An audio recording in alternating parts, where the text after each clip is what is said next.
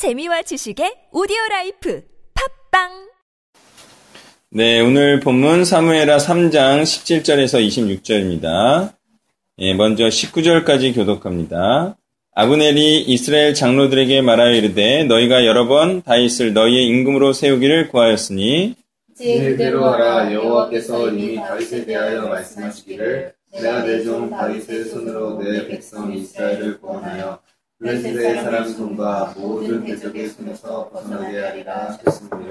아브넬이 또 베냐민 사람의 귀에 말하고 아브넬이 이스라엘과 베냐민의 온 집이 선하게 여기는 모든 것을 다윗의 귀에 말하려고 헤브론으로 가니라. 아멘.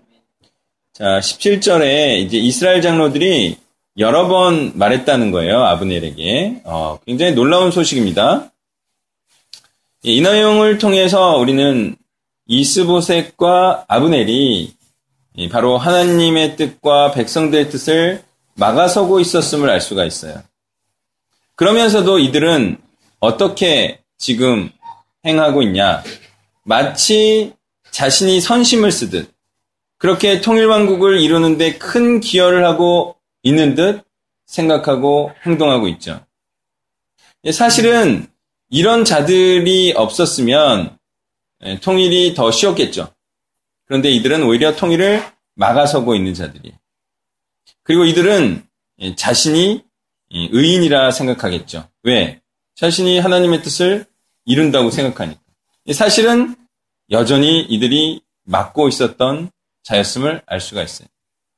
자, 하나님의 뜻을 막고 있었던 이 아브넬의 자아는 무엇이었습니까? 바로 권력욕과 지욕이었겠죠.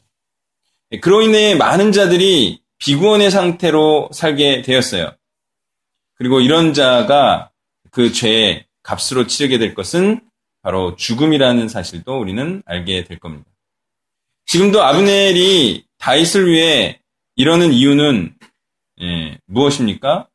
사실 다윗을 위한다고 하면서 여전히 자신의 지위와 권세, 최소한 안전을 유지하려는 생각에서 이러는 것이죠. 여전히 마음의 중심에는 하나님이 있는 것이 하나님이 있는 것이 아닙니다. 여전히 자신의 헛된 자아가 그 중심에 자리 잡고 있는 것이죠. 아브넬은 다윗의 길을 기쁘게 할 소식을 들고 헤브론에 가죠. 그렇지만 다윗을 기쁘게 하려는 마음, 다시 말해 다윗을 사랑하는 마음 때문이 아니에요. 이것은 오히려 자신을 사랑함으로 이러고 있는 것이죠. 이런 자아 사랑자는요, 반드시 죽게 될 것이다. 이런 사실도 우리가 배울 수가 있습니다. 자, 마음은 선하지 않고요.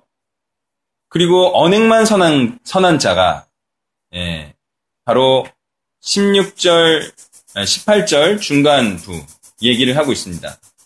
자, 18절의 중간엔 내, 박, 내 백성 이스라엘을 구원하여 블레셋 사람의 손과 모든 대적의 손에서 벗어나게 하리라. 이렇게 말하고 있어요. 다윗이 이 같은 일을 할 수 있다는 거예요. 음, 그러니까 이것은 진리예요. 마음은 선하지 않아요. 그렇지만 언행만 선하게, 선하게 할 수 있어요. 자, 우리는 이 같은 진리에서도 이러한 사실을 알 수가 있어요. 왕이 되고자 하는 자, 또는 왕을 세우고자 하는 자는 먼저 생각할 것이 있다. 그것이 무엇입니까? 바로 왕이 되는 것이 중요한 게 아니라는 거예요. 왕이 되는 것이 중요한 게 아니라 뭐가 중요합니까? 과연 이 사람이 블레셋으로부터 우리를 구원할 수 있는 자인가 아닌가. 이게 중요하죠? 아니, 왕이 돼도 이걸 못하면 무슨 소용이에요? 근데 이걸 하면 왕이 되는 거예요. 많이들 왕이 되려고 해요. 하지만 많은 사람들이 자신에게 그러한 능력이 있느냐 없느냐는 생각하지 않는 것 같아요. 일단 왕이 되고 보자는 시기인 것 같아요. 다시 말해 자신에게 많은 자들을 구원시킬 능력이 있는지 이것부터 심각하게 생각해야 되는 것인데 그냥 왕이라 불려지고 그냥 왕이 되는 것, 왕의 혜택을 누리는 것 이것에 오히려 사람들이 마음이 빼앗겨 있다는 거예요. 구원시킬 능력이 있는 자가 왕이 돼야 합니다. 그래야 구원받는 공동체가 되는 것이죠. 자신감과 열정만으로는 왕이 될 수 없어요. 그러면 어떻게 왕이 됩니까? 그것은 다윗의 경우처럼 누군가를 구원시킨 검증됨이 있어야 돼요. 그러니까 누군가를 구원시킨 자가 왕이 되는 거예요. 그렇게 열매가 있고 나서야 비로소 왕이 될 수가 있다는 것입니다. 20절과 21절을 교독합니다. 아브넬이 부하 20명과 더불어 헤브론에 이르러 다윗에게 나아가니 다윗이 아브넬과 그와 함께한 사람을 위하여 잔치를 배설하였더라. 아브넬이 다윗에게 말하되 내가 일어나가서 온 이스라엘 무리를 내 주 왕의 앞에 모아 더불어 언약을 맺게 하고 마음에 원하시는 대로 모든 것을 다스리시게 하리이다 하니 이에 다윗이 아브넬을 보내매 그가 평안히 간다. 아멘. 다윗은 잔치를 배설함으로 아브넬과 그가 가지고 온 소식을 기쁘게 받음을 표현하고 있어요. 그리고 이들 간에 맺어진 평화협정은 바로 서로 간에 원하는 것을 주고 받는 것을 전제로 하죠. 그래서 아브넬은 자신의 지위, 최소한 안전을 보장받게 된 것입니다. 이에 아브넬은 안심하고 평안히 가게 되는데요. 만약 이때 이 다윗과 아브넬 간에 맺은 평화협정을 깨는 자가 있다면 그는 다윗의 뜻에 반하는 자예요. 예, 그리고 다윗을 약속 지키지 않는 자로 만드는 것이죠. 아브넬을 통한 하나님의 뜻은 아, 다윗의 뜻은 무엇이었을까요? 왜 다윗은 아브넬과 평화 협정을 맺는 것일까요? 과연 다윗은 아브넬을 진정으로 회개한 자로 보고 정말 그를 자신의 충성스러운 부하로 두겠다는 것인가? 그를 전적으로 신뢰하고 있는 것인가?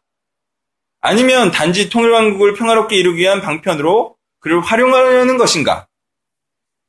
예, 여기서 다윗이 순진하게 있잖아요. 아, 아브넬은 이제 완전히 자신을 사랑하기 때문에 나에게 이렇게 귀하려는 거구나. 이렇게 생각했겠습니까? 예, 그렇게 생각하는 것은 다윗을 너무 얕잡아 보는 거예요.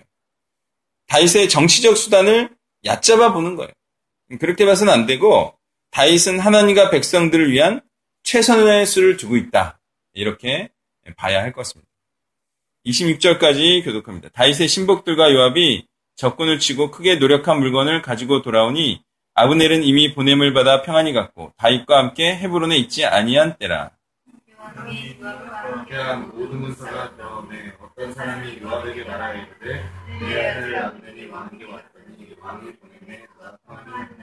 요압이 왕에게 나아가 이르되 어, 어찌하심이니까? 아브넬이 왕에게 나왔거늘 어찌하여 그를 보내 잘 가게 하셨나이까?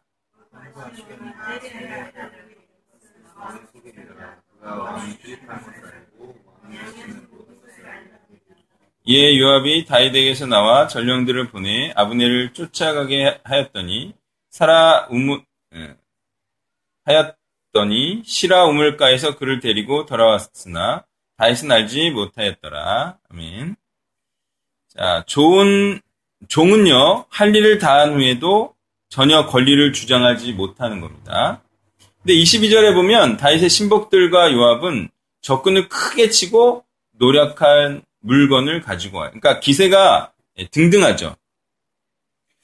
예, 그러니까 22절에 보이는 이들은 이 다윗의 종들은 너무나도 권리 주장을 할 듯한 기세를 갖고 있어요. 이런 모습을 일컬어 예, 자기의가 되었다. 뭐 이런 식으로 표현하는가 봐요. 예. 근데 요압은요 자신의 입장에서 생각할 때 아브넬을 평안히 보내주는 것이 말이 안 된다라고 생각하는 것 같아요.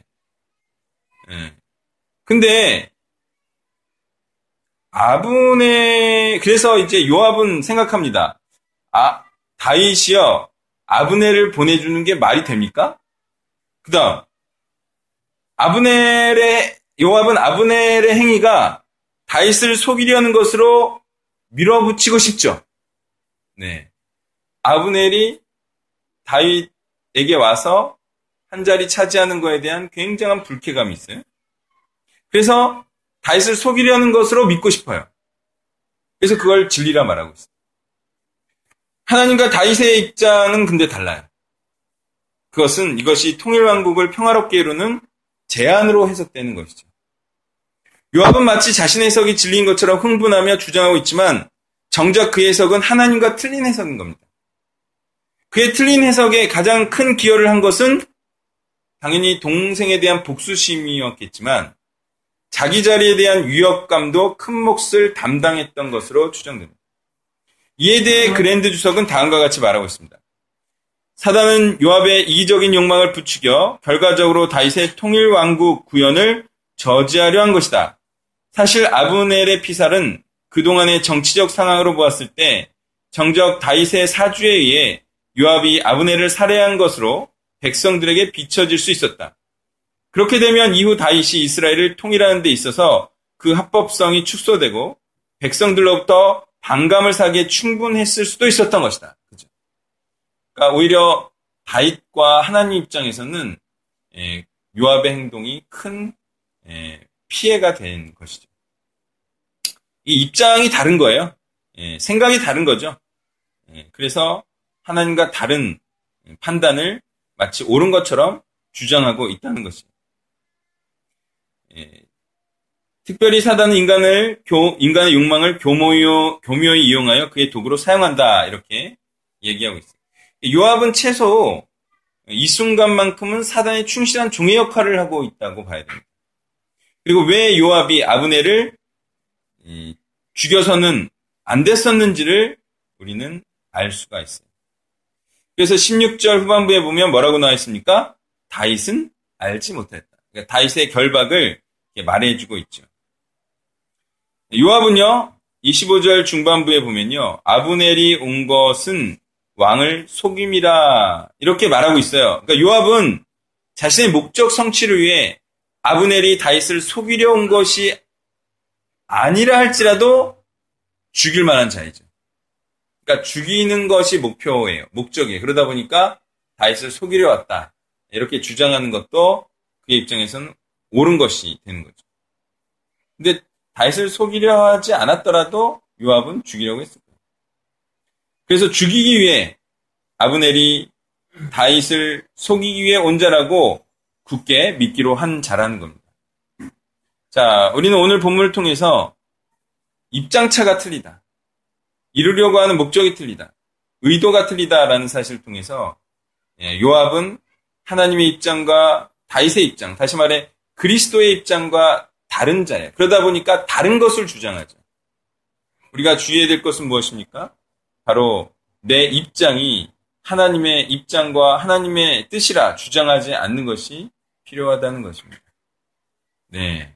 그러므로 우리는 철저히 그리스도의 입장에서 어떻게 대처해야 할지, 사사로운 감정과 예, 복수, 이런 거, 자신의 지위, 이런 것들을 생각지 않고 하나님의 일을 하는 것이 중요합니다. 만약에 그런 마음으로 계속 하면요. 그도 예, 비참한 죽음을 맞이하게 되겠죠. 제가 가만히 보면은 끝내 왕이 되는 자를 보면 자신의 어떤 지위나 또는 자신의 어떤 입장을 주장하지 않고 오직 공동체가 구원을 많이 일으키는 그런 공동체가 되게 하여 순수하게 힘쓰는 자가 예, 지도자가 되고 왕이 되더라는 겁니다. 다들 그런 것들에 대한 분별력은 어느 정도 있기 때문에 그렇게 하는 것이고 그런 자가 아름답죠? 예, 끝까지 자리에 연연해서 꼭 자기가 왕이 돼야 될 것처럼 이렇게 주장하고 또 자신이 원하는 것을 취하게 하여 예, 그렇게 행동하는 자들에게는 진정 하나님께 충성된 자다라는 직분은 예, 받기 힘들 거라는 거죠.